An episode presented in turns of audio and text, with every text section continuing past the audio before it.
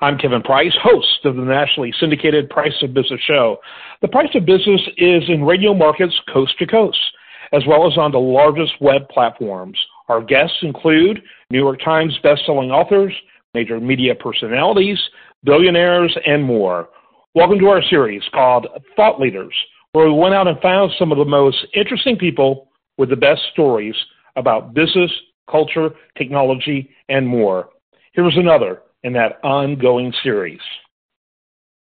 Hi, my name is John Giordano.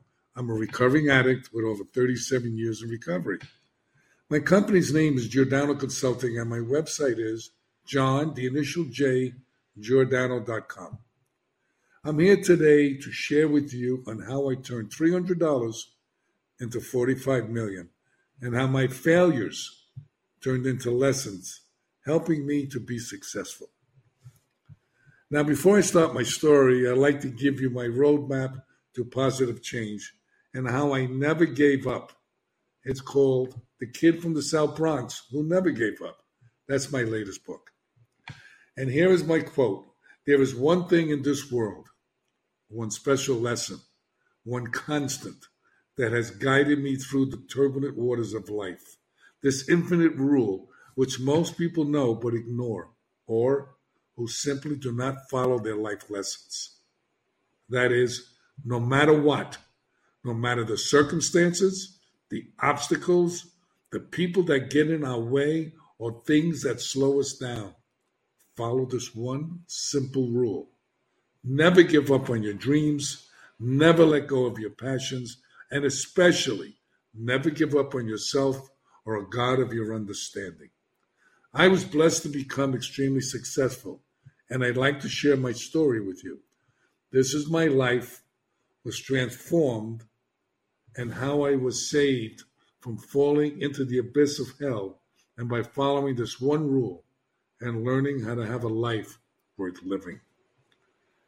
Now, let me get into my story. I'm an inner city kid. I got molested when I was a kid. My family was a mafia type family. I only went to the ninth grade. I was in gangs. Thanks God, thank God I got into karate. And karate actually got me out of the gangs and kind of really gave me a roadmap to be successful in life through discipline and focus. But what happened was I didn't pay attention to those lessons. So I met a girl and I got stuck on drugs. And then from there, life turned and got worse and worse and worse. Then I went to treatment because my family did an intervention on me. Now, the bottom line for all of this is you have to learn from your lessons and from your mistakes and never, ever give up. And I know a lot of people that have and they died. Well, that's not my story. So, what happened with me was I got divorced. When I got out of treatment, I was homeless. My friend loaned me a hotel room that I lived in.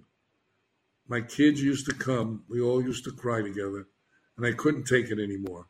And I said, I got to do something. I wanted to help people. So, what I wind up doing was I had an idea to open up a treatment center. And my friend that owned the hotel said to me, If you have this doctor you were telling me about, who's a famous doctor, I'll loan you the money. How much money do you need? I laughed. The only thing I knew about treatment was I once was in one. I didn't know anything about treatment, anything about the business part of anything. So I told him a quarter of a million dollars. So I went to the doctor. I got him to go along with it. I told him, hey, I have a quarter of a million dollars. Let's open up a treatment center. He said, okay. And we did. And I hired my therapist also. Well, what happened was they were early in recovery. It didn't work out, and they took the treatment center out from under me because my therapist didn't like the fact that I was his client and I was his boss. Well, but that's the whole story, or another part of the story, actually. Thank God all these things happened to me. Secondly, I opened up another treatment center. My friend gave me some more money. I didn't have a lawyer. I didn't have a lawyer for the first one, another mistake. but I opened it up. A year later, I didn't know he was a corporate raider, and I got it taken out from under me again. The third time, and I guess the third time is a charm, I opened up my own with my own money, which was three hundred dollars, and I knew that treatment wasn't being done correctly. There was only a five to eight percent recovery rate. So, being that from the karate with the Eastern flavoring of the way I looked at life, I realized that they were missing a lot of pieces, and I got into alternative medicine. And what happened was, I got my partner, who I met, who was an unbelievable guy about business, taught me about business, how to protect myself. His son was an internet genius, and the treatment center took off.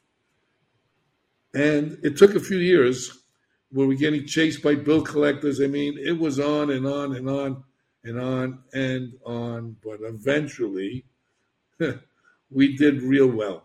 We winded up with, I started with 750 square foot building. We wound up with seven buildings, 147 employees. And in 2012, we sold for 45 million. And none of us could believe it. We were very fortunate. But all the things we did on alternative medicine was evidence based. And that was the key. Nobody was doing what we were doing. We did hyperbaric medicine, oxygen under pressure, acupuncture, neurofeedback, biofeedback. We did so many different modalities. We were having tremendous success and we got a tremendous reputation. Well, that's my story. Thank you.